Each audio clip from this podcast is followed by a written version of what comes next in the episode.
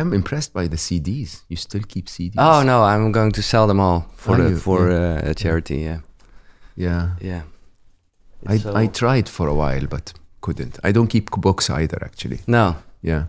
no, I- but but but but I write in it and Yeah, I used to as well. Yeah. I'm thinking people are telling me I should get a Remarkable, which allows Yeah. you to, to to, to write in them as digital well. notes. Yeah.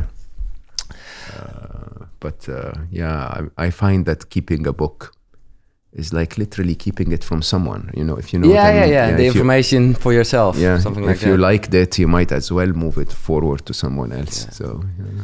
and and um, do you know any Dutch words? Because this is like Griezelig.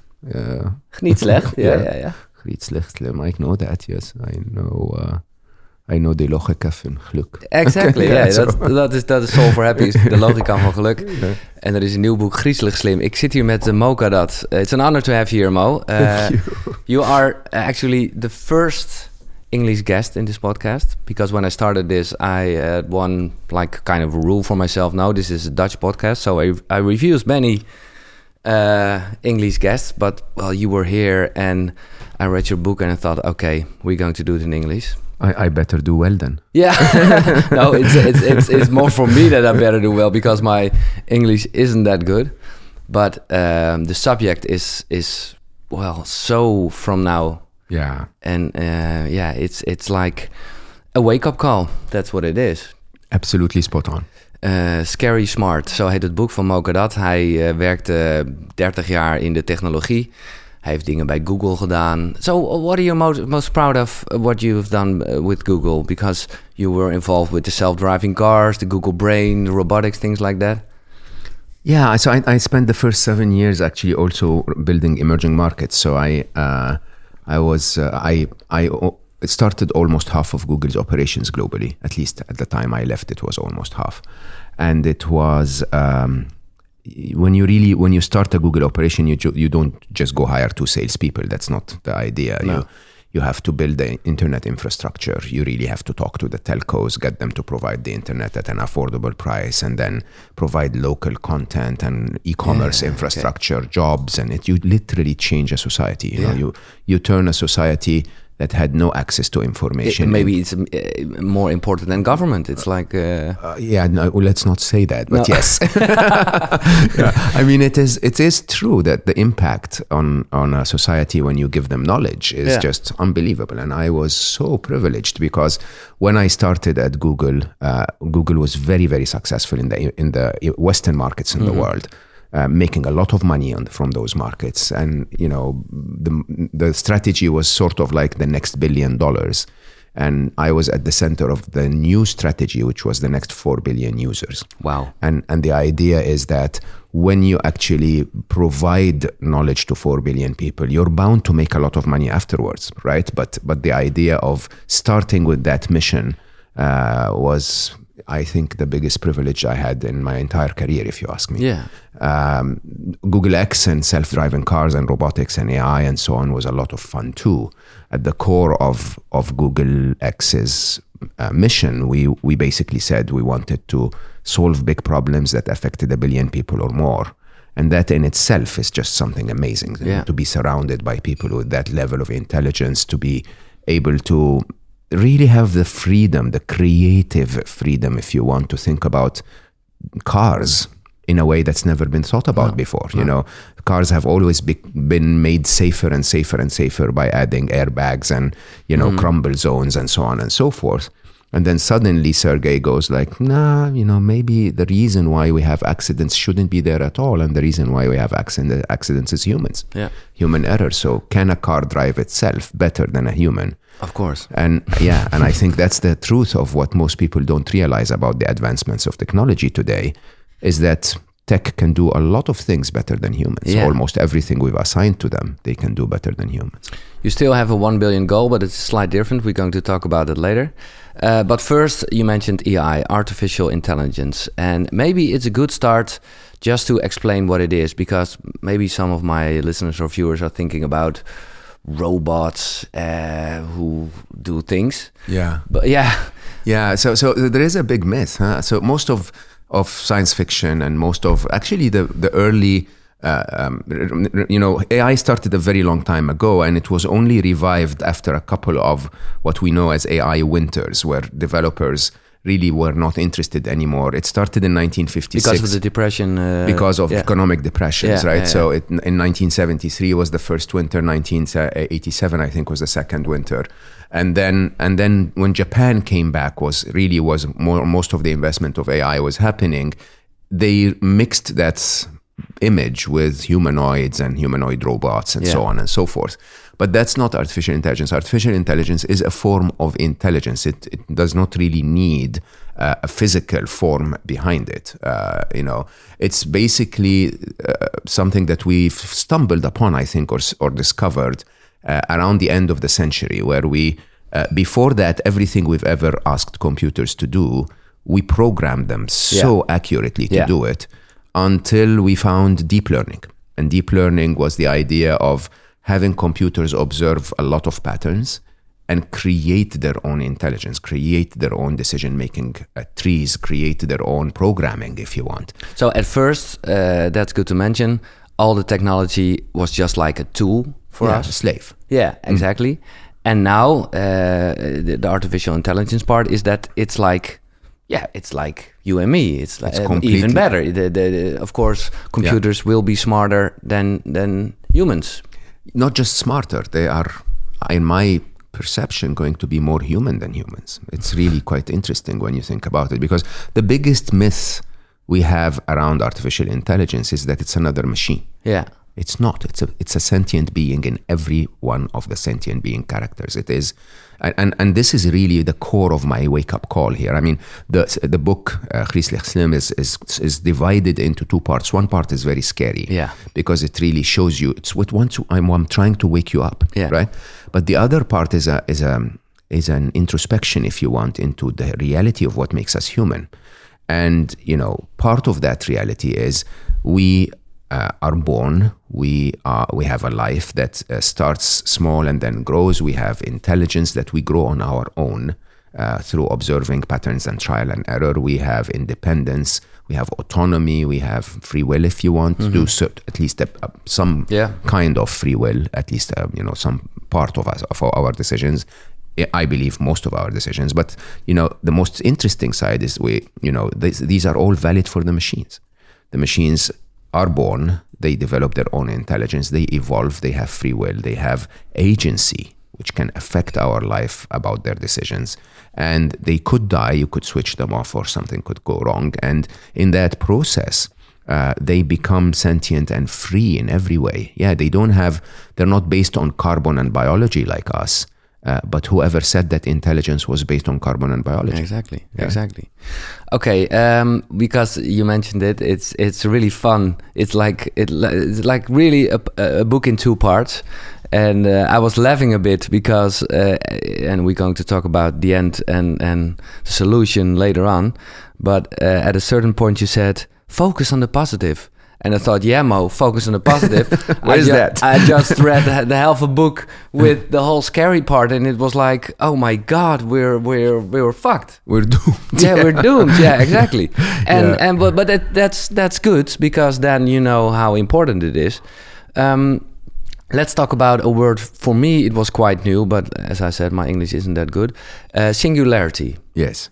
So that's the part where you can't predict what Yeah. will happen. Yeah, singularity is a term, uh, you know, borrowed from physics. So we normally physicists, physicists like myself, who or those who are, f- you know, fans of physics, uh, will refer to singularity as points beyond which you can't predict. You know, take a black hole for example. Uh, we know that the the, the environment inside a black hole is so different than what we know in normal physics that yeah we can make guesses and scientists are working really hard to figure out what happens beyond that boundary of a black hole but it's almost impossible because the rules change the game changes. Now um, if you take artificial intelligence we believe that the singularity of artificial intelligence is the point at which the machines are smarter than humans generally smarter than humans. So they're already smarter than humans in what we call artificial special intelligence Yeah. or narrow intelligence. Uh, you know, every task, every specific task you assign to them, they're smarter than us. They are better drivers than us. They are better surveillance officer than us. you know they um, and they know all the information of, of everybody. So for, for the task that we assign to them, Of right? course, yeah. So you, you know you can't expect the uh, recommendation engine of uh, Instagram, which is a form of AI, to drive a car like Mm-hmm. no, the no. self-driving car. But for, for for the recommendation engine of Instagram, it has access to all the billions and billions of users and the billions and billions of actions that they do every day, and it builds intelligence based on that, which by far outsmarts any human uh, being able to observe body language or you know monitor one person it just doesn't Uh, it's not it's impossible. The the thing is there is a point that is predicted by most futurists and computer scientists uh, that is by 2029 uh, they will be generally smarter than us. We will have created ai that uh, outsmarts the human brain uh, either through neural networks that actually outstrip our our neural network capability, or just by combining those AIs together. You know, so the surveillance AI would talk to the self-driving AI because they can benefit each other. For example, yeah, uh, at that point, the the episode that started history when humans became the smartest being on the planet and the apes were number two, that episode ends. Uh, when that happens, the rules of planet Earth change because AI will be the supreme intelligence. because we'll be the apes. yeah, Right? Yeah, They'll be smarter, and we they, they will be super intelligence. And if that in in that case, it's hard to predict. You know, so far we could predict that if the apes annoyed us, we're gonna do something about them, Yeah. or you know, we're gonna just leave, push them out of our city. And that already happened in, in, in small parts. For example, we all know uh, the the computer who plays chess or play other games. At a certain point, things happened during that game or uh, d- during other technology uh, technological things that that nobody Expected. expected. Exactly. Totally, yeah, totally. And and and the, the scarier bit, if you ask me, is eh, you know, so so we're in a place where humanity is now the apes, but that we don't even give, keep that place for so long because what what normally happens is you're, you're using something that we know as the techno- uh, the the um, um, you know accelerate uh, Yeah, the rate of acceleration accelerating returns, returns. yeah. So, so basically, uh, the law of accelerating returns. So, the, through the law of accelerating returns, like everything you've seen in technology, the capability of technology doubles every. Yeah. It's going faster, Yeah, and, yeah. and at the same cost. And so, you know, the prediction is that by 2045, uh, the machines will be a billion times. That's one billion with a B, smarter than humans. Now, a billion times, as I say in, in, in the book, is uh, is comparable to Einstein as compared to a fly. Yeah. We're no longer the apes. So singularity at that point becomes so unpredictable. If if we now have created our successor in terms of the superpower that ruled the planet, which is intelligence, how will our life look like? You know, and and you can ask experts. You know, um, Elon Musk, for example, I know, yeah, yeah. openly says the threat of AI is Yeah. bigger than um, that of nuclear weapons. Now, th- the interesting bit is it's not just because of intelligence. It's because, as Marvin Minsky, who's almost considered the father of AI, the, the, the one that started the efforts in 1956, uh, when he, he was asked why are they threatening, he didn't talk about intelligence. He spoke about because we have no way of ensuring that they have our best interest in mind. No. Okay. And, and when you're in a situation when you know think about the the the, the planet planet earth and how it suffered so much because of human intelligence simply not because we're intelligent but because there was no way to ensure uh, that they had our best interest in mind that, that we had its best interest in mind. We we were we were more interested in capitalism we were more interested in profits we were more interested in human convenience and you know and and living an easy life than we were in the uh, you know in in the sustainability of planet earth. And so our intelligence became very harmful for planet earth. Yeah. So to keep it simple, what could happen is that uh, we say to the machines, to the AI, okay, save the planet. uh, uh, uh, and, and and what will happen is okay, and they will kill our people because we are ruining the climate. Yeah, I mean, any, anyone, anyone with a tiny bit of intelligence, if you say, let's reverse climate change, you know, the first thing they will do is look around and go like, oh, it's you. Yeah, exactly. you, you're the problem, right? Yeah. No, but I don't believe the machines will go that far. I, ca- I call it mild dystopia. So, so, so the, the, the, the you know, the, the, the scenarios that you see in, in science fiction movies. Yeah. Uh, around you know VIKI taking over the worlds through robots, uh, world through robots in iRobot or you know um, RoboCop or whatever. Yeah, it's great because Yeah. you're talking about this in your book, and you you are saying, and you're absolutely right.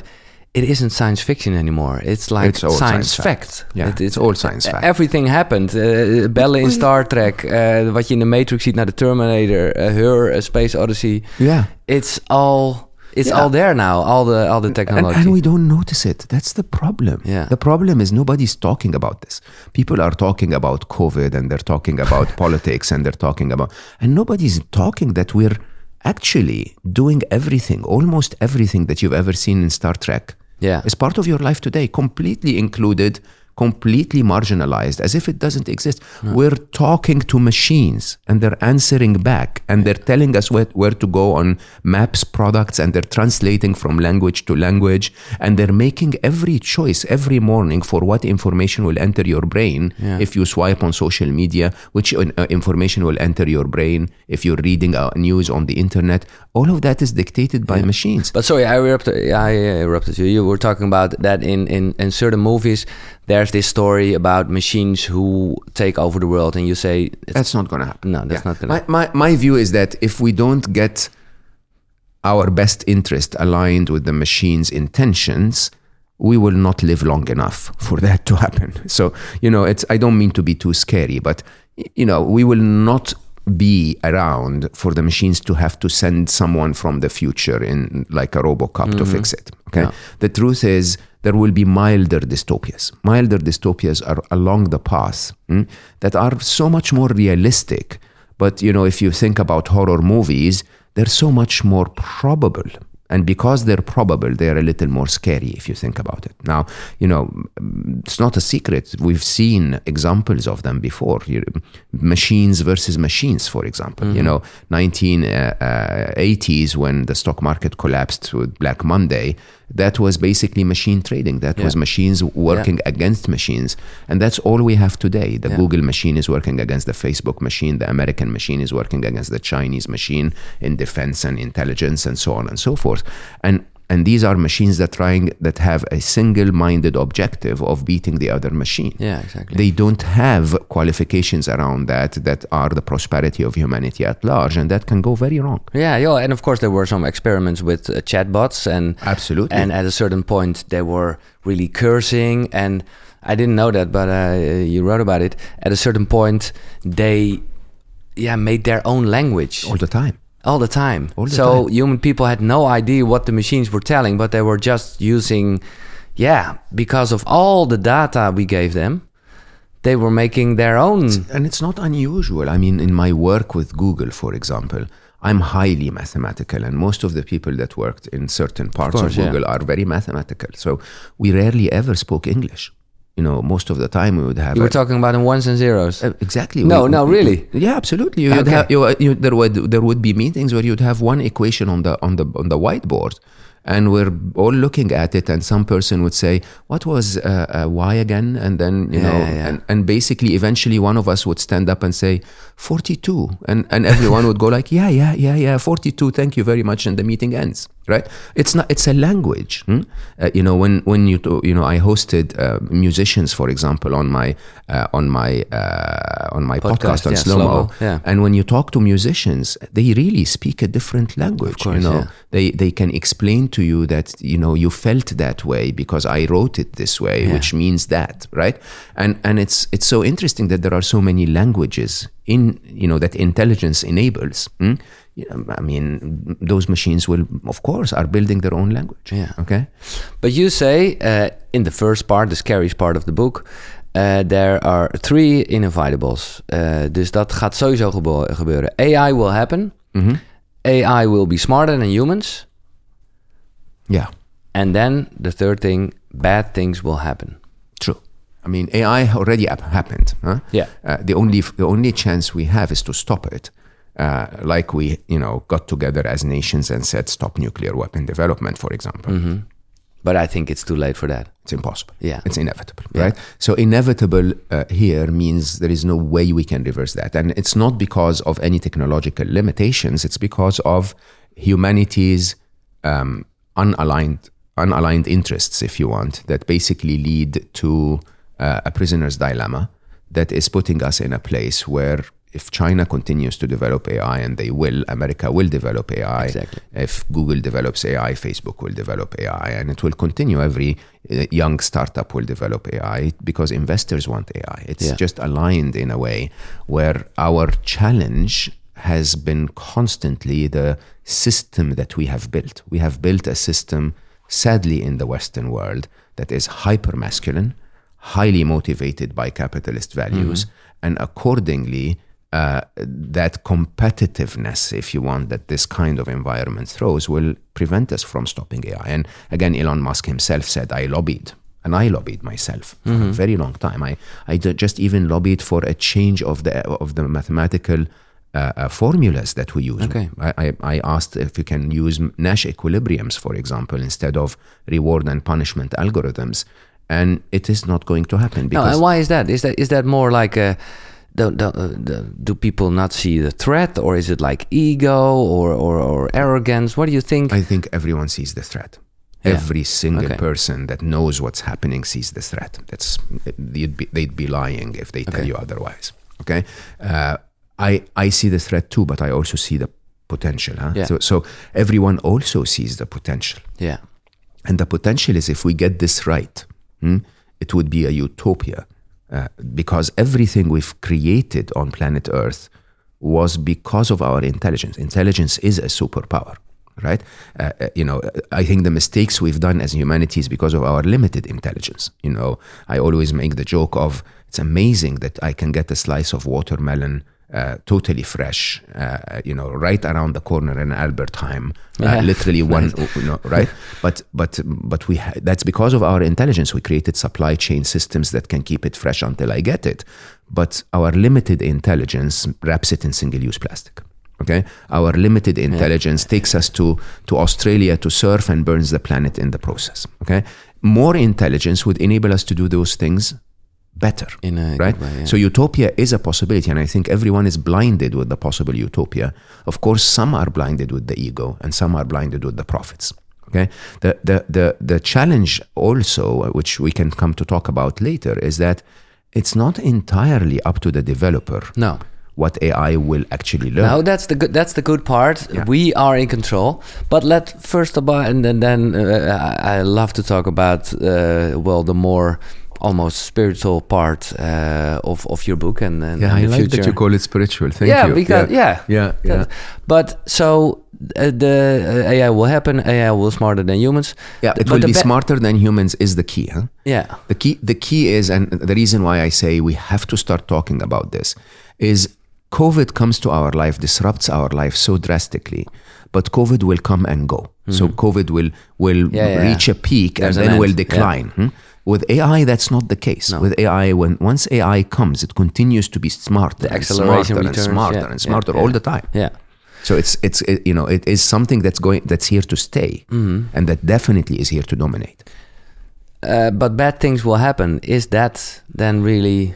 Yeah, as I said, I mean, the, the, you know, machines versus machine is a dystopian scenario that is very possible. Machines, machines siding with criminals. Mm-hmm. Yeah. Right? Think about that. I've just like there are so yeah, you many. say a good machine in bad hands is a bad machine. Absolutely. Yeah. Right now, now you know the the the question becomes what is a bad hand because yeah of course you can of course you can tell yourself ah, there will be someone right this minute uh, developing code for cybercrime Yeah. right of course there is mm? and it's scary but yeah it's happened before there has always been uh, humanity using technology to try and uh, do you know do better crimes surprisingly Mm-hmm. Yeah. the, the trick is not this the trick is is a machine powering autonomous killing robots uh, that's in the hands of the US Defense Department in the hands of the good guys or the bad guys?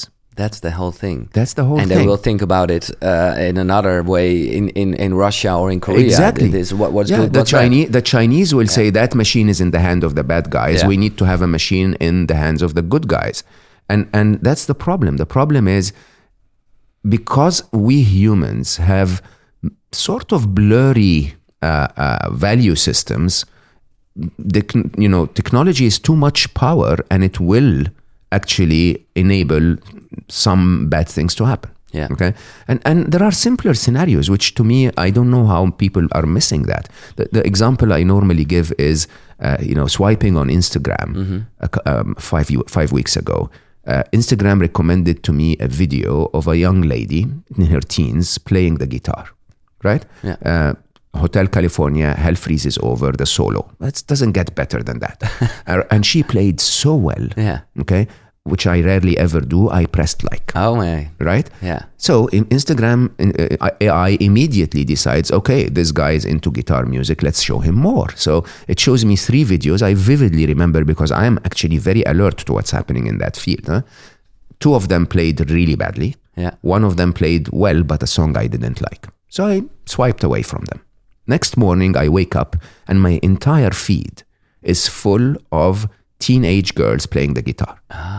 right? Because, because because the machine misunderstood what I wanted. hmm? It it compared me to the average person on Instagram, which Yeah. is just constantly looking for the next pretty uh, uh, face, if you want, which sadly is the truth of how the recommendation engine is perceiving humanity. Yeah. And it started to give me more of this, not more of what I want, which is good rock music played by good players. Now, if if you if you see that, you may say, yeah, it's not a very dystopian scenario. Yeah, rock music was actually dominated by male players, but you know, life is okay, Yeah, right? it's not No, that- but think about how that would impact on ideologies. I understand, hmm? yeah. If your if your ideology is you're for something or against something, hmm, and the machine misunderstands that, the machine may absolutely destroy your perception of the reality. Okay, it may tell you that a certain president is good or bad because it will show you more of what affirms your beliefs. Right? It may, you know, if you're a fan of Manchester United, you will think that Manchester United never had a goal scored against them because all of the goals that you see are Manchester United scoring. Now, th- that bias, hmm, that agency that that the machines have over our minds and knowledge and brains now can change worlds. You can actually convince the whole world that every Middle Eastern is an evil Yeah. uh, terrorist. because the- you live in that bubble and the whole polarization is getting bigger. more and more. And nobody uh, has the ability to interrupt and say, hey, hey, why did you recommend that for Mo? The machine is recommending billions of videos, trillions of videos to billions of people every day. And no human has the capacity to even interfere. Now, all of these are interesting dystopian scenarios. hmm? They're much, much earlier and sooner. They're even happening right now Exactly, yeah. than waiting for Robocop. yeah. And yet, we're not talking about them. That's that's that's in a, in a way the the point you make in the first part, and then I want to go to a part. Um, it's it's like the transition in the book where you're talking about if I say yellow ball. yeah. Maybe you can explain that because I think it's really, for me, it was uh, like well, the first part was an eye opener because I thought, yeah, just uh, just some some logic machines and they will help me, and of course there's this algorithm, but it isn't that bad. And then I thought, oh, maybe it is bad because we have no idea, and we and like you said uh, a few minutes ago, we can't stop it anymore. But then the part with the yellow ball came. Can you can you explain what happened? Yeah, I, I, I, I try very openly in uh, in Griezelig Slim not to to actually hide from what I did. Okay, I'm a very serious geek. I I love that stuff. Yeah. Right. And for years and years, I celebrated every time I saw something breakthrough in the technology of AI. I celebrated. I said, "This is amazing. Yeah. This is amazing. And humanity is building the biggest thing ever." But there is a point at which you start to question if technology is actually delivering the promise and where is this going and that moment for me was that yellow ball we we had a, a farm of uh, grippers grippers are robotic arms Yeah. That basically can hold something and move it from a to b and usually the way we programmed grippers when when machines were slaves were to accurately position a ball, for example, and accurately position the arm and dictate exactly how the arm will move, when it will grip, how it right, and you know you can the stuff that you see in a Toyota factory, Yeah, if you, for yeah, example. yeah. But that's highly programmed. It's precision programming. Um, we attempted to build intelligence so that the arm can figure that programming for itself. Okay, you put an ob- object in front of it, you know, a glass like this one. Yeah. I know, you, you know, if it was here, my brain can easily say, okay, I there, can still yeah. find it, I can still grip it. And there is intelligence involved in that. So the way we did it is we had enough arms to try in a short period of time to sample, you know, try to pick something. If they fail, we know they failed and we know that this pattern didn't work. If they succeed, we know they succeeded and we know that this pattern worked and we can repeat it. Now, uh, it was on the second floor and my office was on the third floor in Google X. And so I had to pass by it almost every day. And it's quite, you know, meditative if you think about it. Arms All the arms. like zzz, yeah, and it's they're slow and you know you can actually get lost in like, like you know sitting in front of a campfire if you want. And so i would stop every now and then and watch observe their failure. Like day after day after day not none of them is picking anything. Until one day it was a friday afternoon and i'm standing there doing my regular meditation observing the arms and one of them in front of my own eyes manages to pick a yellow ball softball uh, you know uh, literally a child child's toy Yeah. and uh, and when it picks that uh, you know um, ball, it shows it to the camera, so that pattern is registered. And I'm in my mind, and I uh, you know I admit I was judgmental. I was like, yeah, all of those millions of investments for one yellow ball, okay. And then I I I go right. Uh, Monday, as I walk I walk up the stairs, every single one of them is picking the yellow ball every single time. Because they are, were connected. Be- because because yeah, if you and I uh, learn a skill, if you and I are drivers and you make a mistake and you learn to be a better driver, I don't. No. Right? Uh, I have to make the same mistake myself. If a self-driving car makes a mistake, every self-driving car on the planet learns. Right? And uh, similarly, if one arm picks a ball, that intelligence is replicated, and every one of them picks the ball. Now, the a few uh, um, weeks later, every one of them was picking everything. Yeah. Okay, and that's not unusual in in AI. uh, That their intelligence is so exponential that once they figure out something, it start you know the trial, yeah, Yeah. and within weeks they become smarter than humans. Now, the, this woke me up in two ways. One one of them is their speed. Okay. And the complete hands off approach of humanity. We did not teach them anything. We just put balls in front of them or children's toys in front of them mm-hmm. and told them to try. That reminds me so much of how my children learned. In pure intelligence, you observe a child as they try to take their first steps and, you know, they fall on their Yeah, bum and then try again and then try again and then suddenly they find it and they're running around like maniacs all over the place right? And, and and that's so interesting because because that's exactly how the machines are developing intelligence.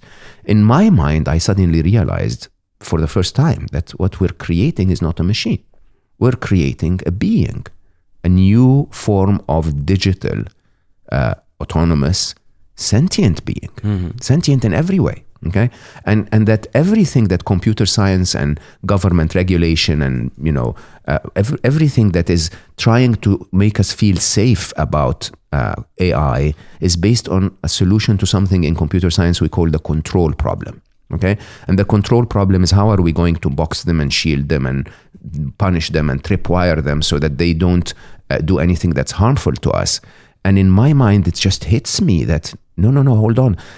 That's what you do to a slave. You chain it to a wall Yeah. and you beat it into submission. That's not how you raise children. and and not when they're not when they're autonomous not when they're smarter than you. Not not when they are autonomous and not when they're smarter than you.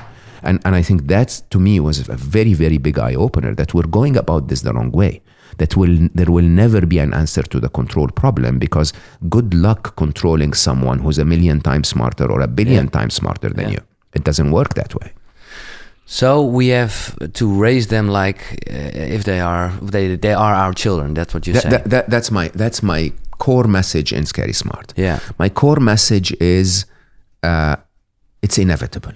Okay, and it's actually not a very good idea for us to try and imagine that we're going to control them or we can stop the development of AI. And honestly, if we continue to do this, we would feel them. We, would make them feel rejected, and that's not a good place to be. Okay, my But view. but maybe people will, and I I understand you because I read your book. But people will say, feel, feel. Uh, a computer doesn't feel. computer feels all of these are myth okay? So allow me to take a, a couple of minutes on this. So one of the biggest uh, um, myths around artificial intelligence is they're not going to be capable of doing what humans can do. They'll never have creativity. They'll never compose music. They'll never perform art okay? They already are. They're already building more interesting music and you wouldn't recognize that it was built by a machine. They're already developing art and that art will catch your eyes and you will actually wonder what the artist meant by it and it is absolutely happening. And it's not that complicated to understand.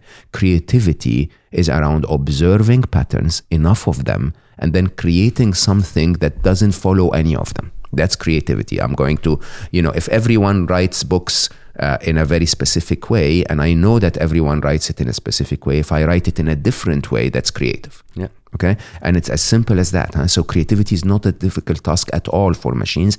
As a matter of fact it is part of the characters of intelligent beings is to be creative is to find better ways to achieve things. That's number one. We encourage them to do it.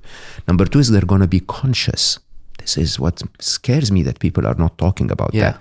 They're going to be more conscious than us they're, he'll think about it. hmm? Consciousness, if you think of consciousness as a form of awareness. Yeah, hmm? exactly. I am aware that you're here in front of me. You're aware of my words, but you're also aware of maybe a little bit of a, an, a pain in your neck or whatever. Okay, that is that is consciousness Yeah. at, in in the practical form. We can go into spiritual definitions of it, but in the practical form, it is an awareness of what's in me, what's yeah. outside me, and my individual being versus other beings Yeah. All of that is granted for the machines. As a matter of fact, they're much more aware than us. So they're aware of what you did yesterday, what you're doing right now, what you're going to be doing tomorrow that you probably are not even aware of yet. Okay, because they have enough patterns to recognize your your tendencies, right? They're aware of every car on the street, every person walking anywhere. They're aware of the temperature in San They have Francisco so much more information. they have so much more knowledge. yeah. They're aware of all of human history, okay? And every picture that's been taken in Amsterdam and uploaded to the internet today, Yeah. with every single person in it and what they were doing. They're aware. And the good part about this uh, is that we as people uh, are aware of. Let's let's talk about news or or reactions on news. So we as human being we we, we are uh, only capable to read the headlines or to to, to watch the headlines but uh, well computers they will read everything. And there's a part in your book where you are describing that uh, talking about the tweets of donald trump for example that of course that but that's just one tweet of one human being. Yeah. and uh, and and uh, of course a lot of other human beings will see that tweet so it's still a, like a big thing. But the computers they will have all the information. They can really in in in in a few seconds uh, they can learn the whole grasp the internet whole, the grasp the whole thing. Yeah. I mean, the, the, the thing is, there is a limited capacity to the human brain of how much we can contain within our brain at any point in time. There's also a massive limited capacity of com- of what we call bandwidths in, in, in tech, Yeah, yeah, yeah. right? So for me to explain Griezelig Slim for you, I need to explain it in an hour and a bit, Yeah. right? If and I'm going to only cover a few bits of it. hmm? Yeah. I it for me to write it takes me months and months, Yeah. right? For the machines to read it, poof, all right? It, they download it in a few seconds and literally grasp every word in it in microseconds. yeah so there will be or there there is already like uh, should you call it artificial consciousness Absolutely, Yeah. hundred percent. They're more conscious than we are. What's even more interesting is they're more emotional than we are. And most people go like, "Oh, he's gone mad" when I say this, right? No, they are, emotions are so most emotions are triggered by by uh, uh, events. So if you take fear, for example, Yeah. huh?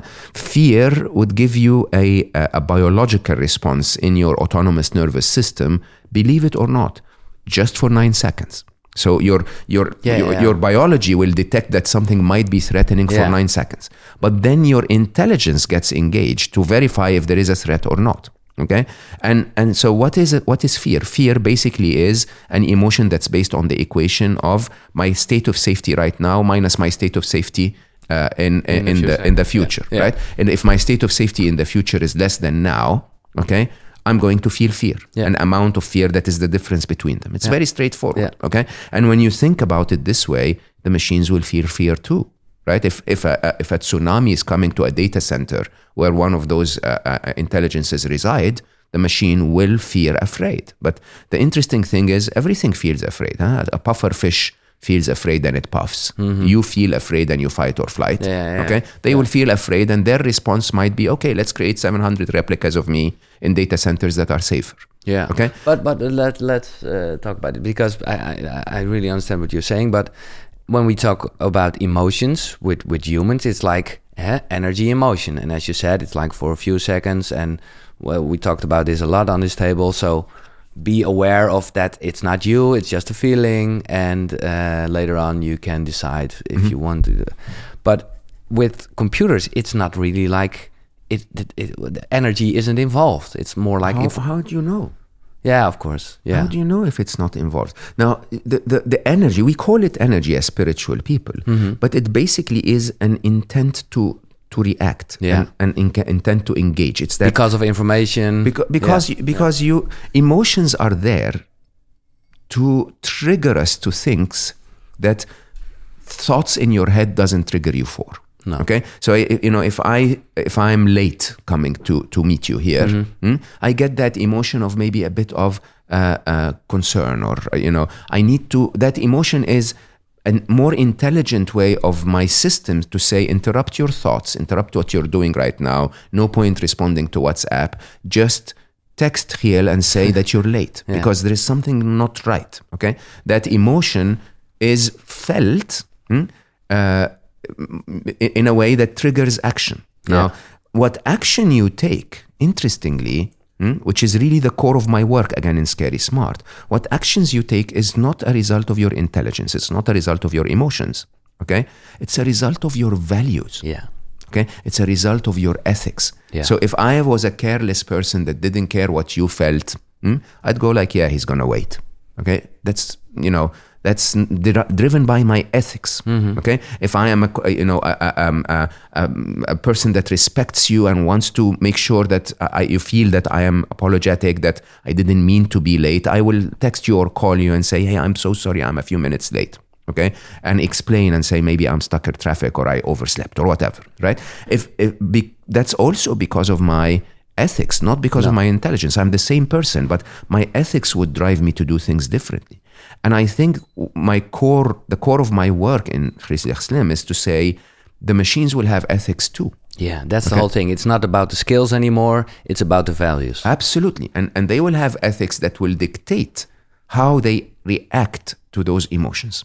Okay. Okay. And, and we humans are messing up in many ways. Huh? We always do. Mm. We're messing up in our approach to creating their emotions. We, ma- we are maybe creating really bad emotions for them. Understand this. Huh?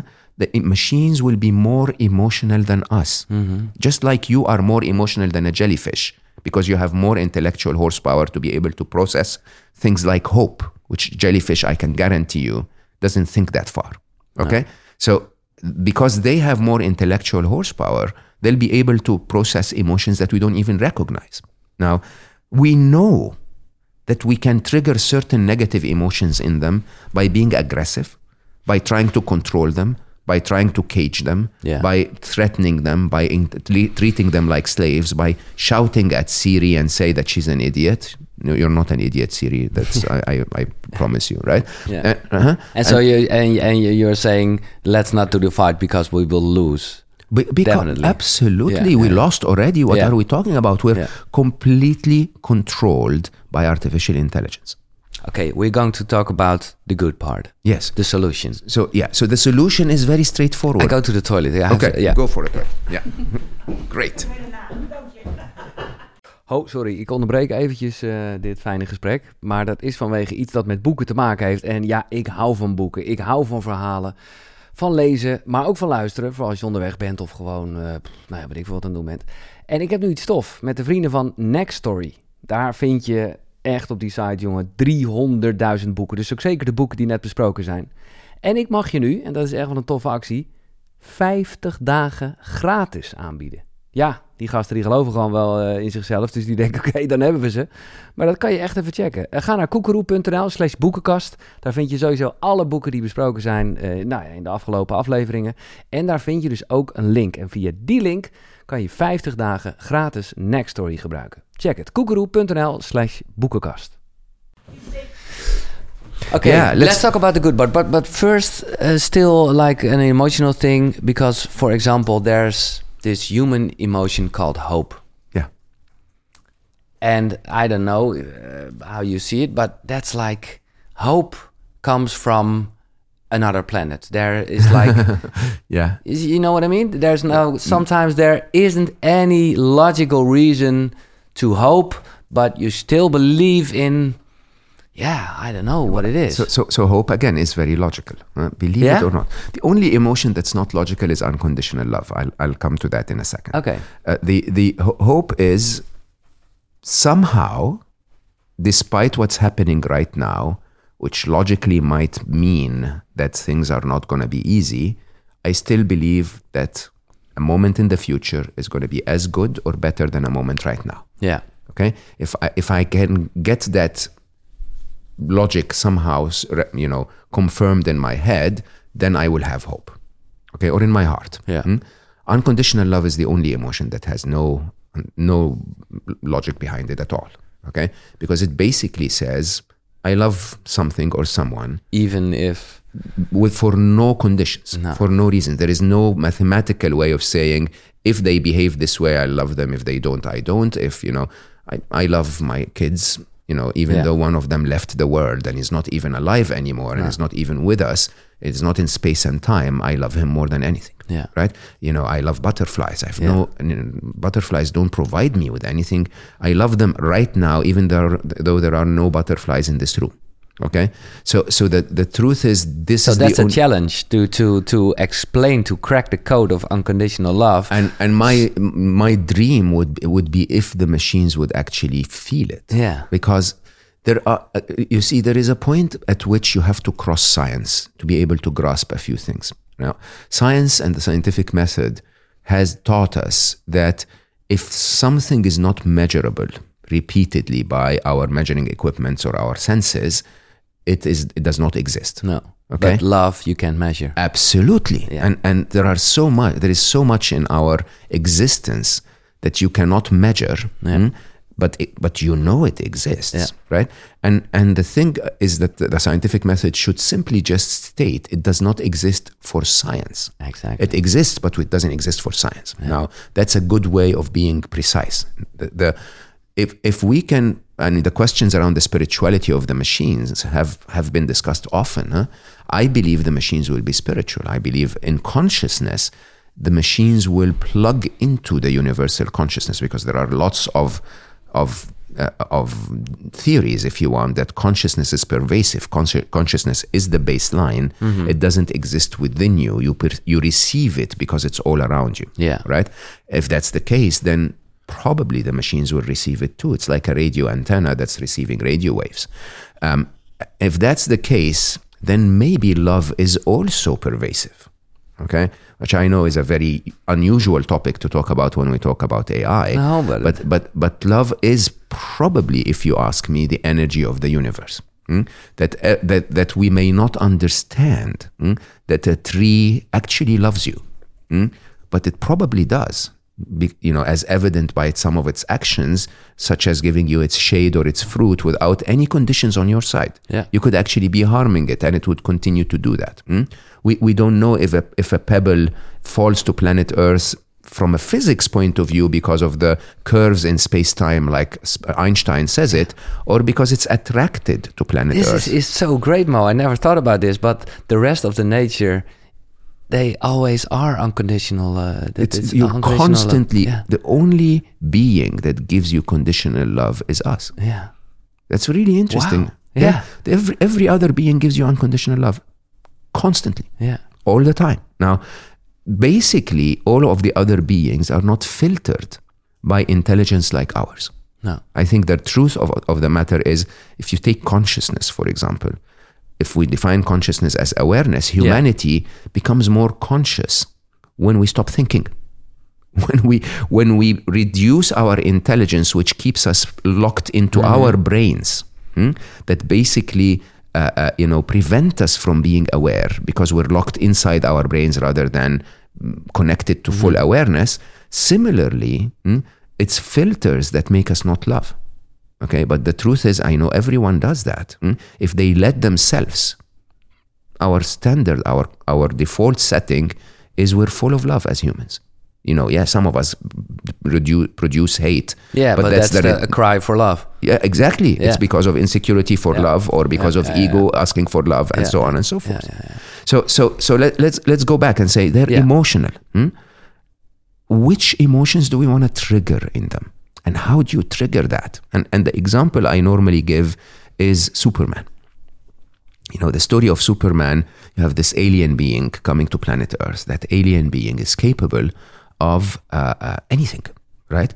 Uh, and it is raised by it's raised by the Kent family, and the Kent family teaches this teaches this child to protect and serve.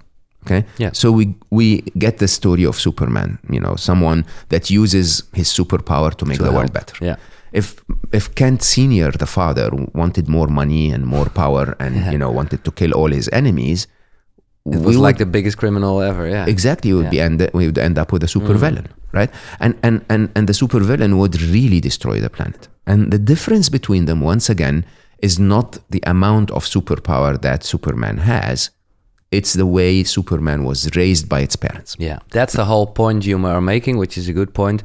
It's not about the seed, but the field you Absolutely. were grown. Absolutely, That's what makes you a being, absolutely. artificial or real, whatever. Yeah, I, do, I, I really want to reduce. I want to stop using the word artificial, Okay. and I want to stop using the word machine because none of them apply anymore. Their intelligence is nothing artificial. It is as real and genuine as ours. Mm-hmm. It's it's staggering the similarity. Huh? Now, th- th- to go, go a bit further Yeah. and, and realize that the only way you can raise an infant to become a good person is for you to be a good parent Yeah.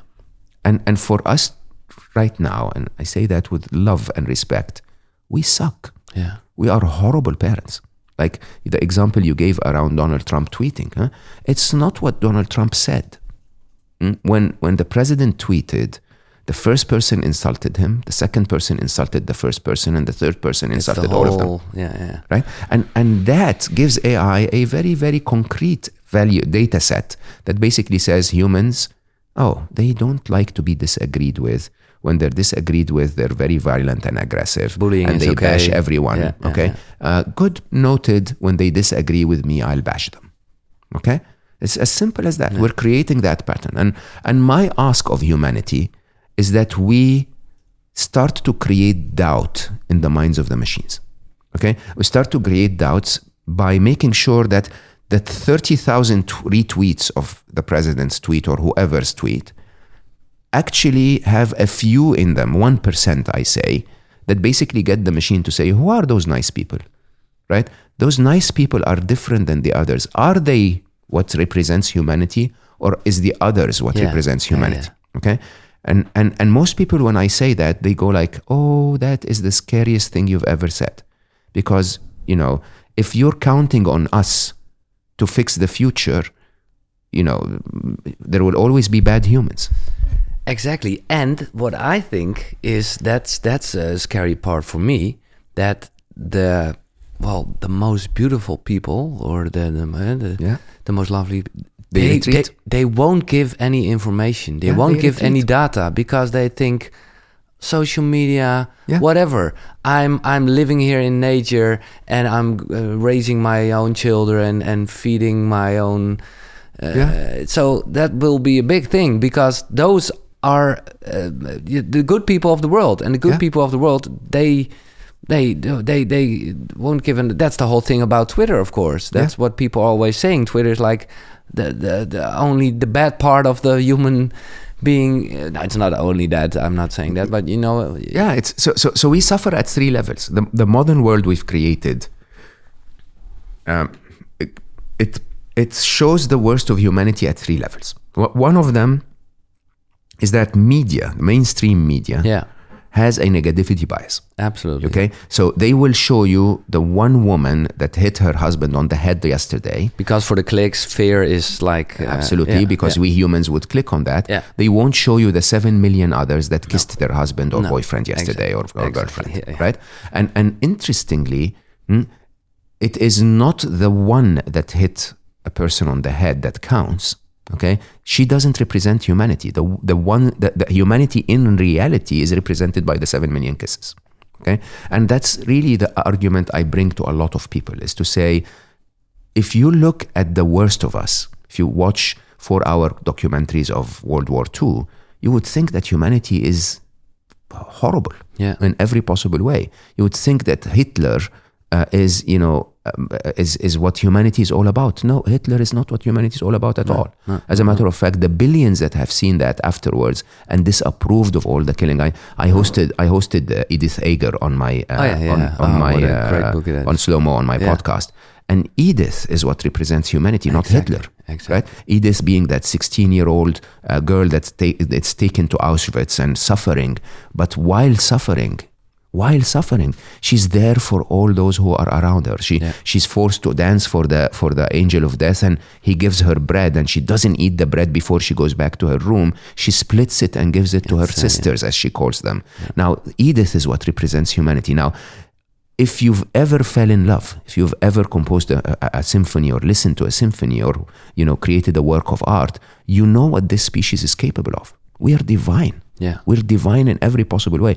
The problem is we show the worst of us, either in, in mainstream media, or the, we show the worst of us individually, so like the worst parts of us mm-hmm. when we show up online Yeah. or we retreat. Yeah. The ones that are more, you know, in at peace and connected to themselves, they go like, let, let the dogfight continue. I don't want to be part of that, right? And all of those three are wrong. The ones that have worked on themselves and are, you know, a little more representative of humanity, they need to show up. Yeah. Okay, the ones that are, uh, you know, showing the worst of them. Yeah, I know sometimes we, you know, it slips and you're angry or whatever. That's fine. Also show the best of you.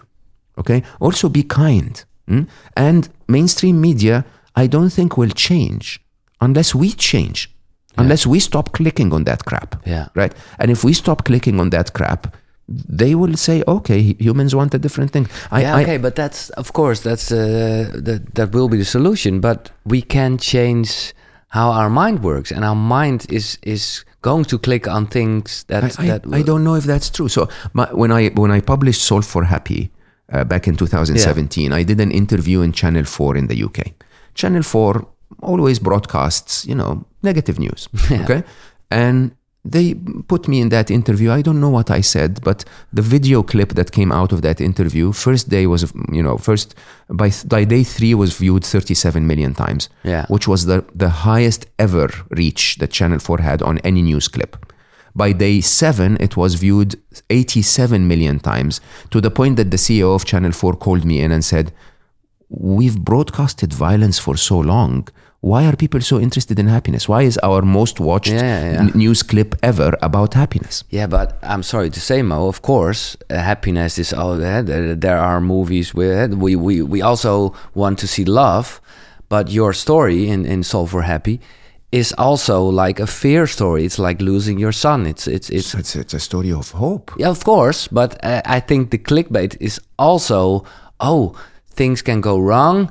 And then you can turn it to something good. Great. Yeah, it's great. Great. but so, it's so still by, that by telling by telling that story, hmm, I'm showing the grieving part of me yeah. and the positive part of me. Of course, but That's what I ask humans to is do. Still, well, if I don't know if you call it fear, but y- y- y- you know, if if it's Yeah, we- we're attracted to the negative. And, exactly, And, and I and how I, can we change that? I I'll, don't. I'll tell people openly. Look, the, the, the truth is, hmm, we have been put into a machine that we need to wake up and recognize. Yeah. Okay, and that machine is you have been informed about. an an earthquake that happened in Thailand and a child that was missing in the UK, and and and and Mm-hmm. all of that comes to you through your news feed. None of that you can influence. None of that you can have any impact on. And by the way, your human nature just 50 years ago wouldn't have brought any of you, any of that to you. No. Okay. The reason all of that comes to you is because they need to fill 24 hours of programming. okay? That's the only reason. Okay? Now, what I ask people to do, I have not watched the news since 2011. I have not watched a horror movies for 16 years. I have not watched a violent movie unless it really teaches me, teaches me something for more than 12 years. Okay? And it's a it's an individual choice. That individual choice is triggered by I do not benefit from those things. They torture me, they make me negative, and more importantly, I cannot impact them. Okay? So you have to uh, sit down and ask yourself when was the last time that there was a topic that frustrated the hell out of me that was I was following in the news that I actually made a difference to. If you made a difference to it, keep watching. Yeah. Okay? If you're not, then all you're doing is you're torturing yourself Yeah. and not impacting anything on the world. Wise people will choose a topic or two, okay, and champion them so that they can affect them. I, I am an avid fan of uh, reversing climate change, but I put zero effort in it because there are better experts at it. yeah, yeah. I am an I am a happiness guy. Yeah. I talk about happiness. I talk about the future of humanity. This is what I work on, and I dedicate my time to this. Yeah. I sit on a few advisory boards on climate change just to sit there and maybe help with some ideas and Put just some happiness in it. uh, to put some happiness in it, right? And, and and the trick is very straightforward. By dedicating myself hmm, consciously to doing good things in life, I impact myself and I impact the world. Yeah. By wasting my time in negativity, I reprogram my brain to be more negative. I torture myself and I have zero impact on the world. Reconsider, please. Ask yourself why you're doing what you're doing. So um, uh, that's what you are saying.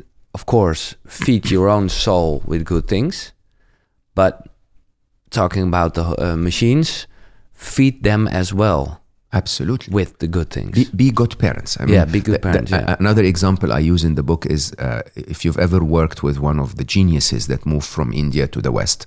I worked with many of them Yeah. in, in, in Silicon Valley.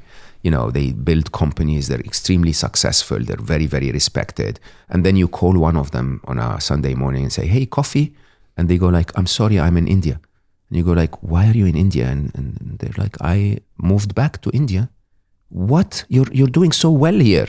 Yeah but i need to take care of my parents. Yeah. and you ask them like is this the right choice really? You leave all of this behind and go take care of your parents and they say yeah it's the absolute only thing that That's matters. what life is about. yeah taking that's the thing of. that matters Yeah, yeah, right? and can we make the machines grow up to be indian? Okay?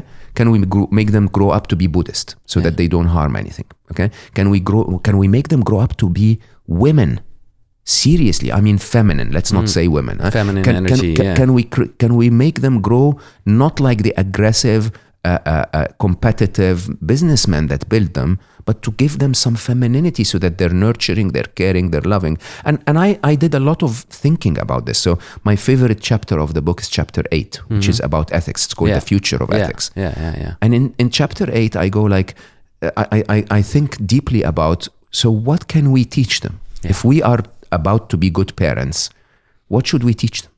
Okay. And, and it's funny because humanity has never agreed anything. It's really funny when you think about it. Huh? If we, we don't, we don't, we just don't agree other than three things. The only three things that I believe humanity has ever agreed, whether you're an African in a tribe that's never seen civilization or a computer scientist in Stanford, okay? We've only agreed three things. We've agreed that we all want to be happy. We all have the compassion for those that we love, even if what we love is one person. hmm? We want that person to be happy and safe. And we all, we all want to love and be loved. That's, these are the only three Yeah. things that humanity has ever agreed. Yeah. And perhaps these are the three things that I call now the essence of what makes us human. Hmm? These are the three things we should teach the machines. We should teach them by showing them.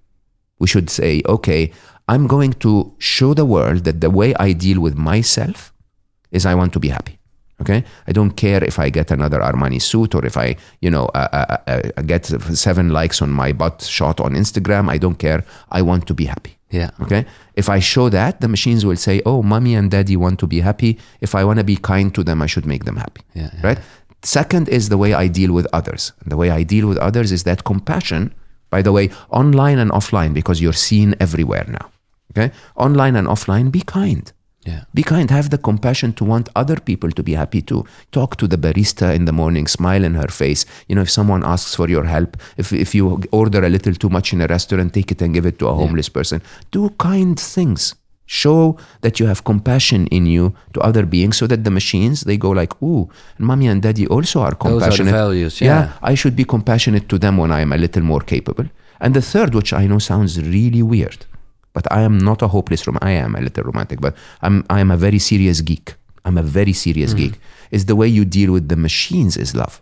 Yeah. The so wo- you say, "Hey Google, lovely, Thank you, thank you." right? Or or lo- no, but love is an emotion. Ah, sorry. Oh, there you go. I'm sorry, Google. You spoke in uh, in Dutch. I don't know what that means. Oh, that's so nice. He's he's he's playing a kind of classical music now. yeah. Hey uh, Google, stop. Hey Google. please stop. Yeah, please stop. Sorry. Yeah. Yeah. That's that, that, that's the way to do it. Now, but but but it's not only in your words and actions. Hmm? It's how in it's in how you feel. Google, would you please leave us now? Hey Google, would you please stop? But I don't know if the machines work that way already. It's like, hey Google, stop. Hey Google, stop. That works.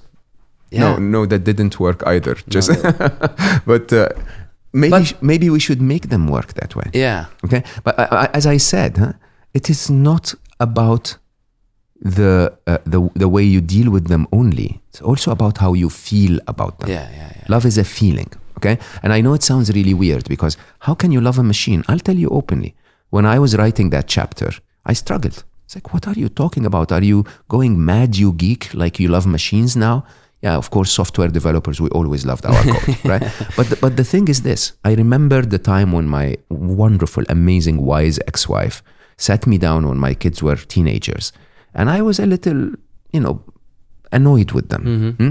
And she said, How can you be annoyed with them? Everything that you don't like about them comes from you and me.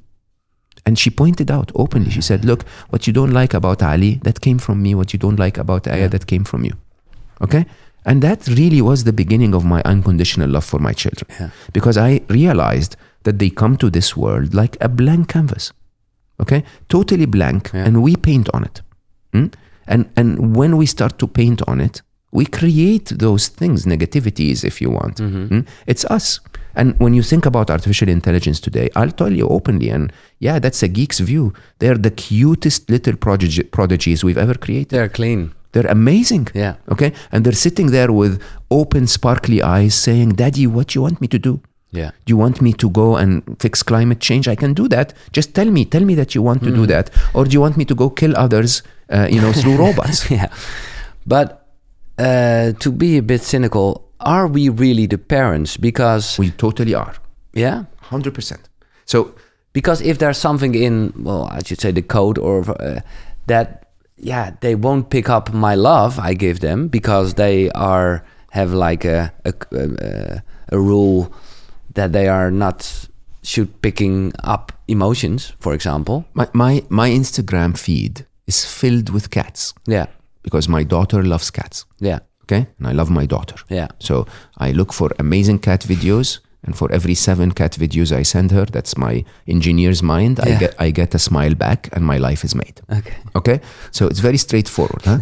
Instagram knows for sure yeah, hmm, that I am interested in cat videos, not because the developers told it so, but because I taught it that. yeah, Instagram knows for sure that I'm interested in my daughter.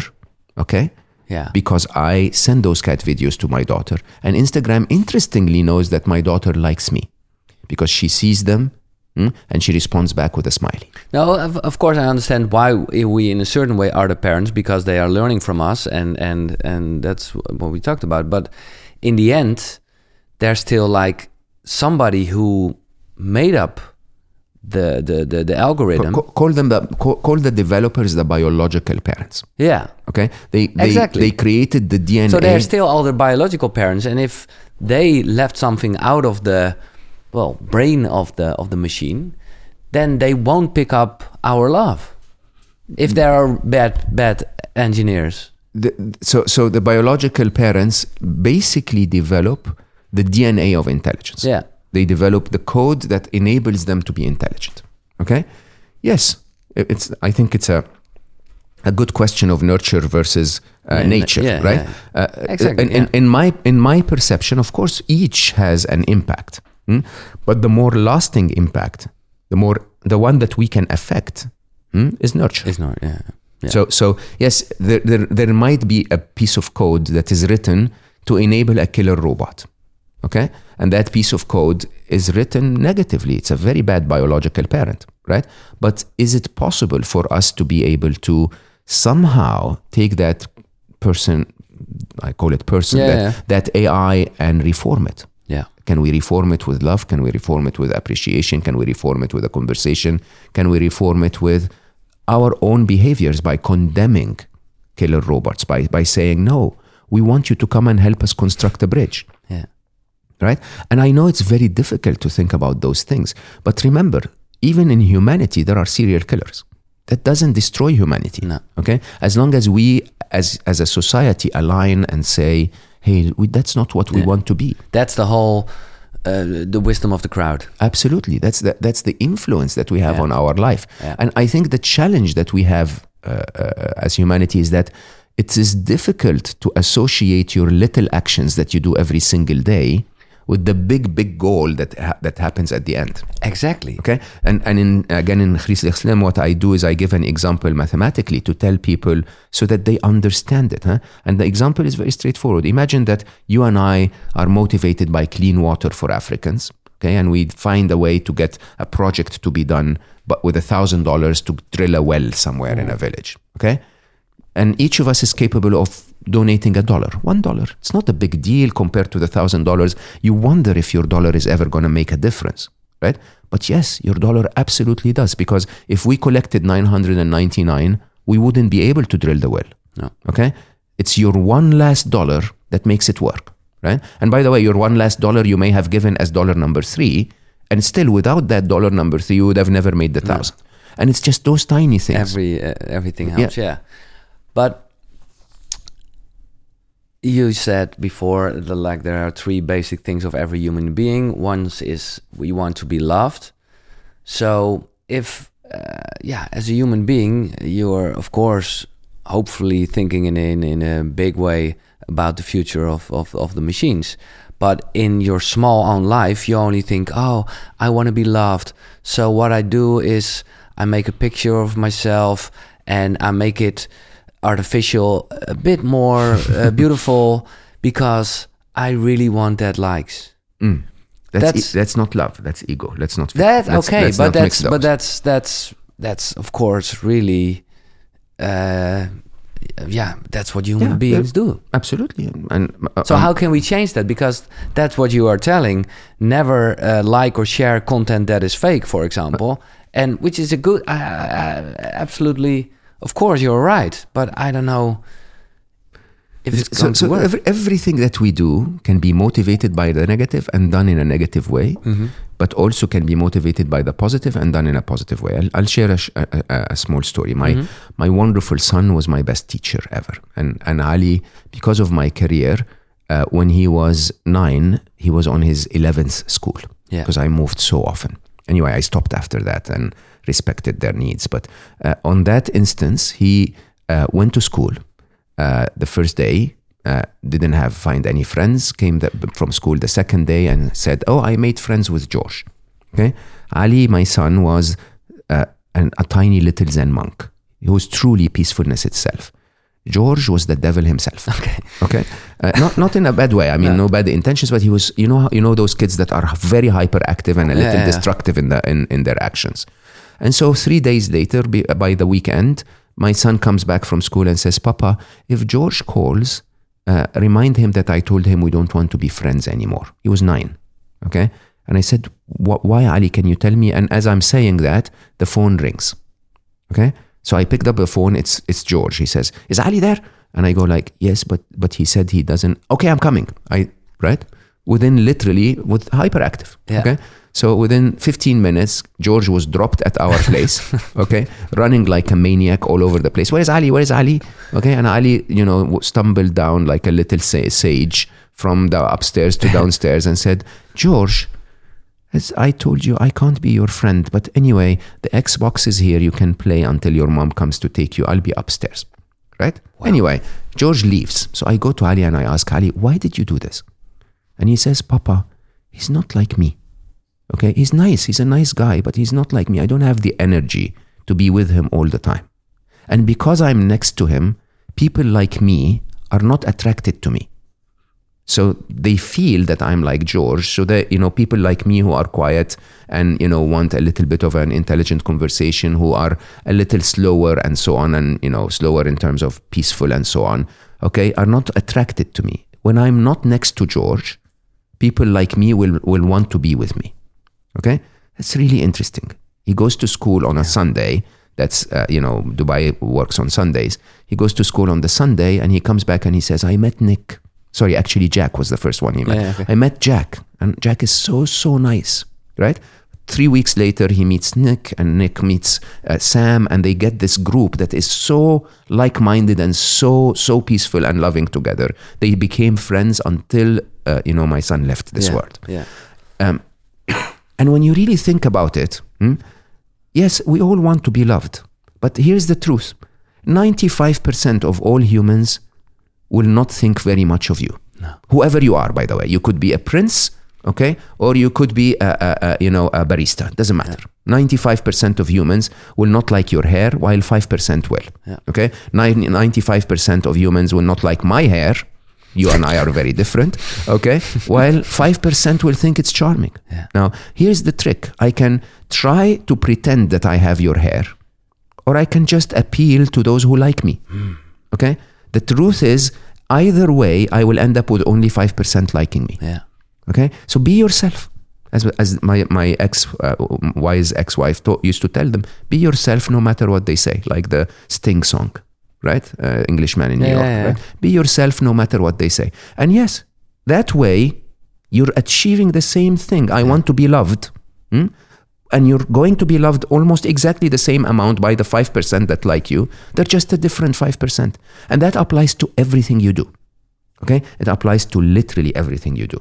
You, you, you know, one of the experiments I did, I, I'm blabbering too much. Huh? No, no, no, When, it's- when, it's- I, when it's, I lived in New York, Yeah. hmm, uh, I used to measure how long it would take me to my destination. hmm, And it would take me, if I really rushed, it would take me 24 minutes, right, to the Google office. Mm-hmm. hmm. And, and then one day I woke up and I said, okay, what if I didn't rush at all? You know, in New Yeah, York, yeah. the, in New York, they time the, the traffic lights so that if you move really fast, you can catch all of them green, Yeah. right? But I get to Google exhausted in 24 Yeah. minutes. So I said, I'm not going to do that. Let me try it today. So it took me literally 28 minutes. Uh-huh. Okay, four minutes difference. So I decided afterwards that I'm always going to leave home 40 minutes earlier, stop and get a coffee, and walk the walk of my life as I watch all the maniacs running around like crazy. Okay, it's it's, Yeah. it's it's those little things you can you can still get to the office with a coffee, with a smile on your face, with a difference of 12 minutes. Why don't we do those things? I don't understand. People think we're conditioned, we're programmed Mm-hmm. that the way they taught us the modern world works, hyper aggressive, hyper uh, clinging, Yeah, yeah. Uh, you know, that this is the only way it works. No, there are other ways that it works, and it works better if you bring if you deal with it with positivity. It's not hard to do the right thing. It's just becoming really hard to know what the right thing is. That's unfortunately true. The conditioning is so pervasive. Yeah. Okay. So, so one of my rules of life is that, you know, I don't do anything unless I feel in my heart that it's the right thing to do. Okay. And I do take the time to, to really ask myself, is this the right thing to do? Is it right to get closer to this person? Is it right to break up with that person? And so on and so forth. Right. The, the, the, the question mm, of what is right and what is wrong in our modern world is becoming really blurry right? And I found the only answer in, in spiritual teachings, which is treat people as you would want to be treated if you were in their Yeah. place. Yeah. Okay? That's the only answer I found. Be Yeah. kind. Karma is real. Ab karma is Yeah. bitch. Yeah. Yeah. it is so real. yeah. Yeah. Um, it, it, it, it was a really inspirational story about your son, Ali, and I was just thinking about it. Of course, his loss is one of the most tragic things in your life, but is it also, yeah, how could I describe this? was it like an eye opener for you? Because you sounds in and and even more in Solve for Happy, but also in this book in the in the end part, yeah, yeah you are like a wise, lovely man. Is that and and of course I I I don't know you, but um, so could you say that that tragic loss was for you like an opener in your life? Totally. Look, sadly, sadly for most of us who really, really decide to double down on searching for yourself, for many of us, it's triggered by a sad event. In Solve for Happy, if you remember, I try to debate if there is any, really any, any event that is bad, like all bad. Exactly. And losing Ali is painful. It's very painful. Until today, seven years later, it's probably the most painful thing I've ever felt. And it probably will remain to be the most painful thing I've ever felt. It's even painful now as I Yeah. talk about it. But it's not bad. No. There is, there is a difference. hmm? Ali's death triggered me to be the person that I am. So when it comes to my life, if I limit my life, my scope to my own life, my life became a lot better as a human as I invested in myself post the loss of Ali. Right?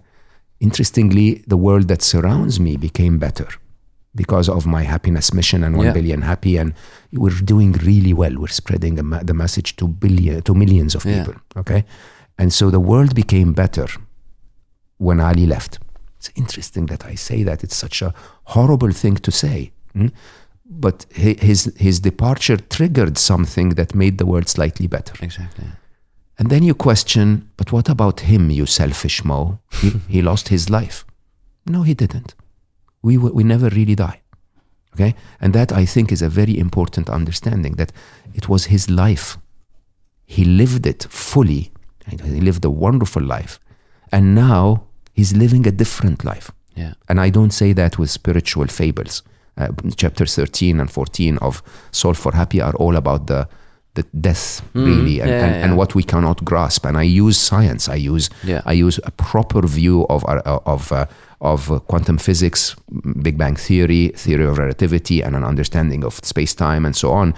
When you really grasp it, when you really grasp the mathematics of it, you realize that another myth that science is telling you is that there is nothing that doesn't exist in the physical world. Okay, there is so much that exists that is not physical. As a matter of fact, that the physical is a blip of everything that exists. Okay, and so my son didn't really die. My son's body died. We never really. Death is not the opposite of life. Death is, the death is the opposite of birth. Okay, you come to this level of the game through a portal beautiful. called birth. Okay, and you leave it through a portal called death. But life, Life is still there. Life continues before, during, and after. And and when you really start to realize that, you say, "My son died." No, he was never mine. No. Okay, it's his life and it's his journey, mm? and in in that journey, he lived fully, and he's now living fully. And if you see it that way, then the saddest and most painful event of my life is really not that bad. No. Wow. Was there a time because yeah, Solve for Happy was like uh, a million selling uh, book and your podcast and the one billion happy thing you are doing. Was there a moment? Was there from the beginning, if uh, when you wrote Griezelig Slim, uh, uh, Scary Smart, that you knew the end? Because otherwise, it would be like a really well, kind of strange thing that the guy who well wants to make us happy scares us. I got that comment on social media. I was talking at the Next Web conference, and someone actually posted and said, It's Mo on stage. He used to want to make us happy. Now he's scaring us that the world is going to end. I'm not actually saying that the world is going to end at all. I'm very optimistic that a utopia know, is yeah. going to. Is, we're going to end up in a utopia, but we just have to do the right things. Uh, I, I, I ten, uh, when I started, um, One Billion Happy as a mission was launched because of Griezelig Yeah.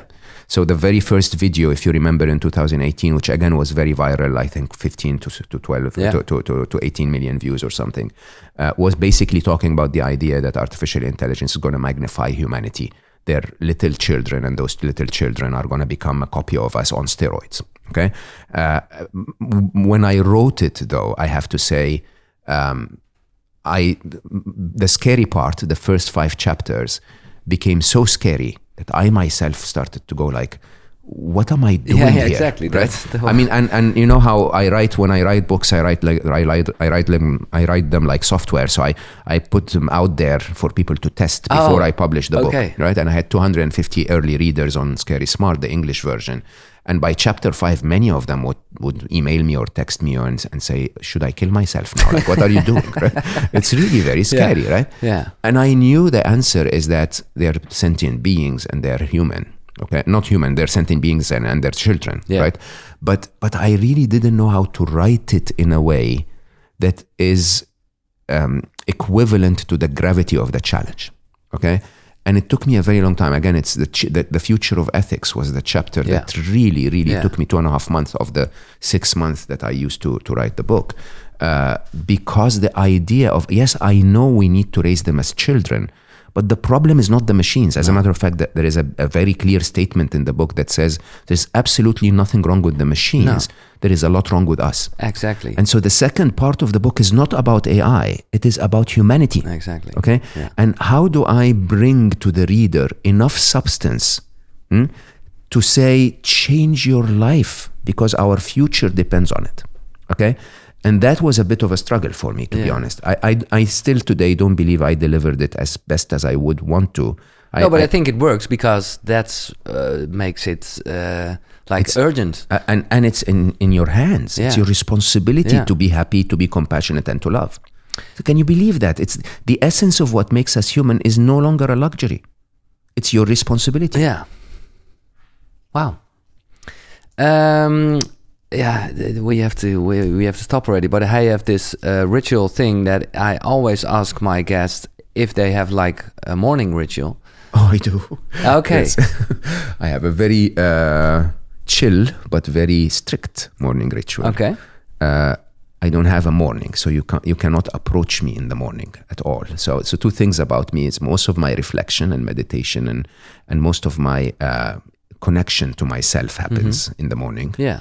Uh, so interestingly, I am a morning person, so it's So, not like um, I wake what up. kind of me- meditation you're doing? So I do several, of course. I, I do my, our normal meditation, Yeah. mind training, basically to calm your mind and so on.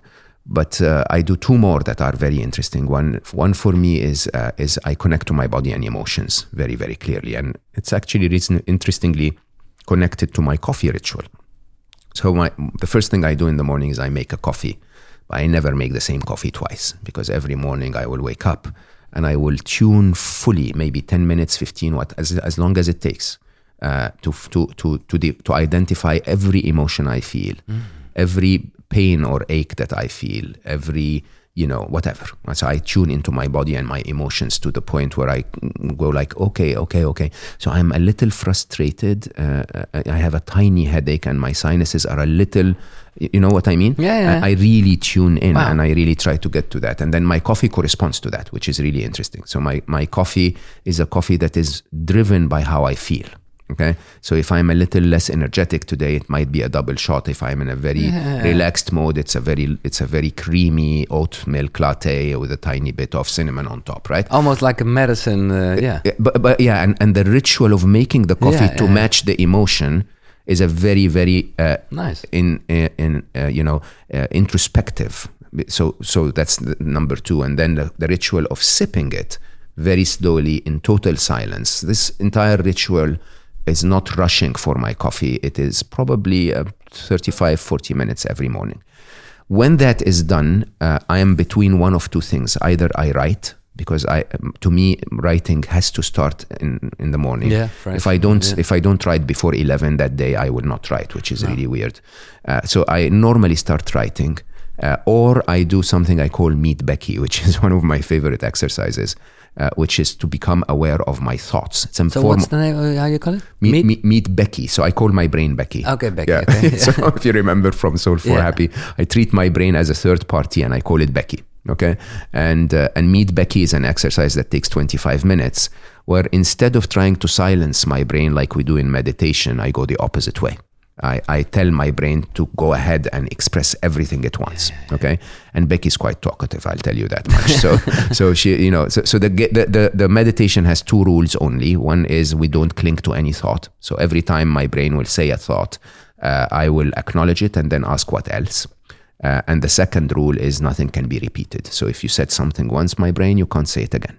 Okay. And it's really quite interesting because th- there is a very clear pattern to that. Uh, I allow myself a paper and a pen to write the thoughts that matter. Uh, so I don't cling to them. But my brain will say something like, hey, remember to call Aya, my daughter, Yeah, yeah. today. I'll say, yeah, sure, I'll call Aya, what else? Right? And that very in, specific pattern of acknowledging the thought and asking what else, the first thing that happens is my brain slows down. Okay? Immediately it goes like, ooh, he's listening. Or sh- I might as well say something, uh, you know, interesting or smart, right? So it slows down and then it goes to a trickle, literally to a trickle, because very quickly when you listen to your brain, it doesn't have much more to say. And then it starts to go like, yeah, yeah, I remember to call Aya. And I say, but you said that Yeah, yeah, before. that's okay? What else? And, and when I say what else, I promise you, it goes like, oh, that's it, really. I have nothing more to say. And you get that enormous peace. Unlike meditation, remember, active mind training is about that spike that where you go into active mode and then pull yourself back. When your brain has said what it has to say, it's just naturally silent. Yeah. So normally my um, meet Becky is 25 minutes. Normally it takes me 11 to 13 to get to that silence. And then the remaining minutes are pure heaven. Like literally, I'm sitting there, nothing coming up. So that's normally my wor- my morning ritual. Uh, Of course, if I started writing, then the ritual continues for hours. Really, I mean, the only way you can pull me out of writing is by literally pulling me. Yeah. like you know, an alarm has to go off and say you have a meeting. Otherwise, I'm writing until I close my eyes. So um, that little voice in your head, Yeah. it will be your next book. Yes, so we're, we've decided. Yes, so our next book in uh, my next book in uh, in spring is my, that little voice in your head, and then the following book, which is also finished, uh, is uh, is called Unstressable, which I'm writing with a wonderful friend and a very very um, uh, wise teacher, despite her young age, uh, a, a lady called uh, Alice Law. And we're we're two ch- one and a half chapters away, uh, and our publishers read it already, and they're very happy with it. So Well, I hope we're going to talk about that book when it will be released. Mm-hmm. Uh, I ask you uh, to uh, mention three books that were, well, uh, really Impactful. important, yeah, impactfully in in your whole, yeah, in your whole life. That's it's a tough question. It's not for me. I think I think I know exactly which quest, which books completely flipped my life. One, of course, is uh, the work of Eckhart Tolle. Yeah, Uh, so a new earth specifically more than the power of now even though i think the the, the two of them together are Yeah. amazing exactly. Yeah. uh, and and and when was that in your life when you? Uh, it must have been 2006 to so Ah, okay. 2008 Yeah, yeah, okay. maybe. Uh, I think A New Earth completely solidified my view of life. Uh, you know, the idea of the separation between me and Becky and, uh, you know, all of you that. are not everything, yeah. The other uh, enormously impactful book on me was um, The Untethered Soul. Oh, Mi- Michael Singer. Yeah. Yeah. And again, if I am allowed to cheat, also the uh, the Surrender Experiment Yeah, was yeah, very both. powerful. Can, yeah. yeah. Uh, so Michael Singer's way of writing the Untethered Soul, I think, really, really spoke to my heart. Yeah. Uh, which I think um, was the first time my very highly engineered mind uh, arrived at the same stuff that I developed in my own engineering approach to happiness. Michael Singer brought it together really nicely to the heart. Of Yeah. course, the work that my son used to do before that. My effective life, if you want, the way I engaged in life, have always been influenced by Malcolm Gladwell. Yeah. Uh, so Blink, I think, is an amazing book that should have been called The Feminine, right? Uh, or the feminine side of Yeah, yeah, yeah. of intelligence, if you want. Uh, so Blink was a very big turning point for me because it taught me to to connect more to my intuition uh, in business, which really helped me later. Uh, in life, uh, I of course love the uh, Outs Outliers is an incredible, Yeah, yeah, yeah, yeah, no, no. incredible piece of work on how you can succeed in life. Um, you know, everything really that Malcolm Gladwell wrote added to my life. And if I can cheat, I would probably say Robert Greene and all of his very aggressive, sometimes work around.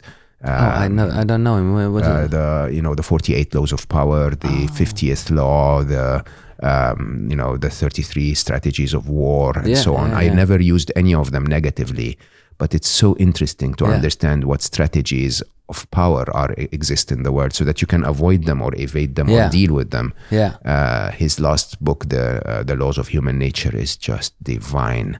Uh, he's a very different kind of writer because he's really into the details, and the books are almost textbook Yeah, size, yeah, six yeah. six hundred pages long. Like Bibles. Yeah, but incredible, incredible knowledge in re- said in a very interesting way.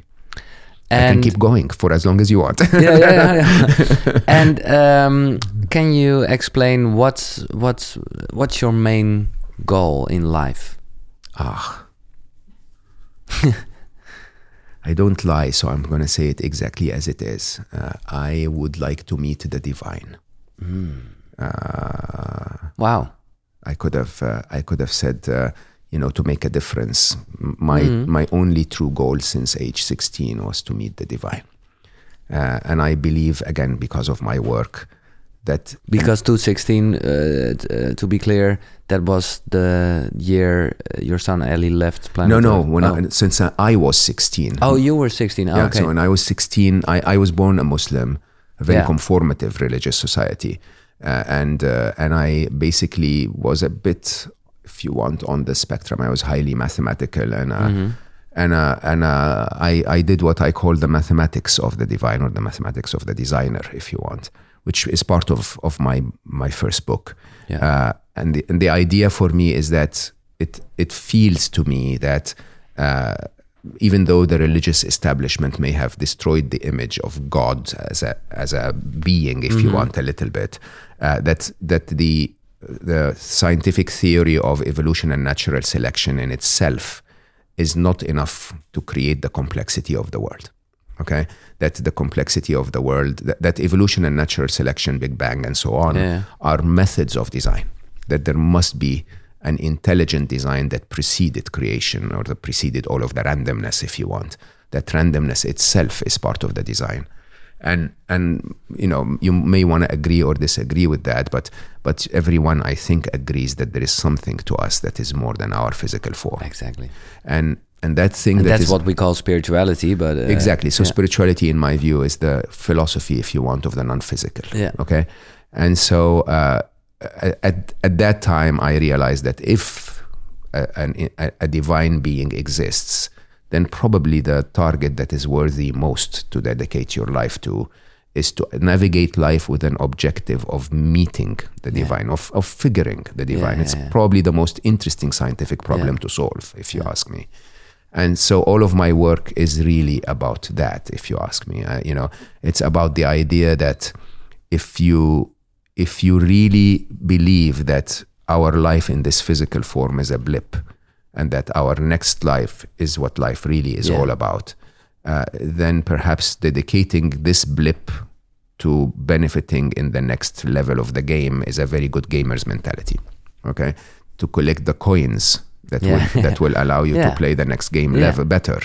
Uh, is a is an interesting way, and I don't do it in the religious way. In terms of, I, I believe karma is real. We agreed on that, and I believe that a lot of good uh, is good for me. It makes my life so much happier now, but it's also a good investment uh, for the bigger picture, if you want. we talked about, but that's always the last question. We talked about that before, and uh, it's a really beautiful way of saying that uh, death is um, the, the the proper thing of, of, of birth and not uh, life. Life will still be there. Um, but what what? Yeah, are you scared?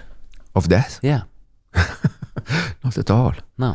I'm scared. I, I'm, I'm, I'm not scared of anything really. I mean, I had one fear in life, which was to lose my one of my children, which was interestingly what happened. So you sort of manifest your fears, sadly. Uh, no, I think I think life is amazing. I think that if you really understand life at its core, nothing is good or bad No. thinking makes it so right remember uh, shakespeare Mhm. uh, and so if you if you actually can look at life including the difficult parts and tell yourself yeah it's just another level of the game it's just another interesting challenge to overcome uh, you know and you look back at your life and you realize that most of the tough parts of your life including ali's departure Yeah. Turned out to be quite okay, actually. Yeah. Okay. Yes, the pain is still there, but there is so much other, And the love is still there. and the love is still there. Yeah. And the reality is that I'm going to meet him sooner or later. Mm, When you when you when you realize that most of the toughest times of your life ended up being okay, you start to wonder why are you afraid of of more tough times? Yeah. You know, it's, Yeah, yeah, you know. And one and funny enough, I mean, I don't know, I maybe I'm the luckiest man alive, but when you don't give energy to the things that you fear, they don't come. No. And and maybe uh, maybe it's my brain defect, but also most of the time when I talk to people who are afraid, I remind them that most of their biggest fears never happened. They wasted so much of their life yeah. cycles obsessing about them and they never happen. And then when they happened, as evident by the fact that we're talking still, it means they were not that horrible No. right? You No, still yeah, made it, yeah. right? And so, yeah, no, I, No. I, I, I, I, I fear for my loved ones. I hope, I wish. Let's put it in the positive way. I wish for their well-being. Okay, uh, but I understand once again that if they have challenges, it will be like my challenges, which means it's going to be difficult for a while and then better afterwards. Yeah. And you said before, after that, life goes on. Yeah, life always goes on. Yeah. yeah. But never really uh, how do you think or how do you want uh, Mo Gawdat will be remembered? I don't want to be remembered at all. At all. But why you you are writing books? You are you are you giving us as human being a wake up call. So you you can't say that. I don't. Honestly, it's it's our mission. So one billion happy has a very clear mission. Yeah. we will we will have a million champions champion a billion happy and we will be completely forgotten Yeah. trust me that's the right way to do it if if i wanted to be remembered it would be ego i don't want to be remembered Mm, Okay, but okay i want the karma of the Yeah. good work hmm, okay, but let's put karma it let's put it in another way. There will be a time, uh, well, uh, when when Mo Gawdat, the the the body, isn't there anymore, yeah and and and and people will talk about you. they, hopefully they'll talk about my work Okay, but okay, they will talk about your work. And what would you like them to say? What would you like them to? No, no, no, like them to say. What what would you like they are talking about? How they are talking I'd, about? I'd like them to know that happiness is their birthright. I'd like them to know that uh, that our our future is in our hands, and I'd like I'd like them to know that if you treat others as you want to be treated, the world will be a much simpler place. I'd like them to know that we've over hyper masculinized our world, and it's about time to, rem- to to reverse that and add more feminine to our life. It's the things I believe in, okay. But those things are not me no, but they're they're they're universal truth yeah, okay but it's it's an interesting i never actually answered a question like that i mean it's it's i i don't know why we want to be remembered i will have a i will have a very very different game then and i will be live of course. yeah But it's more like you will be remembered. You have no, you you can't make the decision. Uh, yeah th- the, the the bold guy that wanted everyone to be happy Exactly, that's what it is. Mo Gadot, Griezelig Slim is eh, de Nederlandse versie. eh, Scary Smart heet het in het Engels. En check ook vooral zijn eerste boek. Het is vaak genoemd, is met het smiley op de voorkant, weet je wel. A Solve for Happy, oftewel de logica van geluk. Thank you so much, eh, Mo, for your thank you time. for having me that was a wonderful conversation thank, Thank you you. Eh, ik hoop dat je het leuk vond. Ik weet niet of ik het vaker ga doen in het Engels, maar ik vond het eh, zeker top. Eh, want nou ja, het heeft me heel veel informatie gegeven. Laat eventjes een bericht achter in de comments. Or maybe I should do this in English as well because of the English viewers, listeners, I don't know. But leave a comment then. En graag tot de volgende. Fijne dag. Hoi.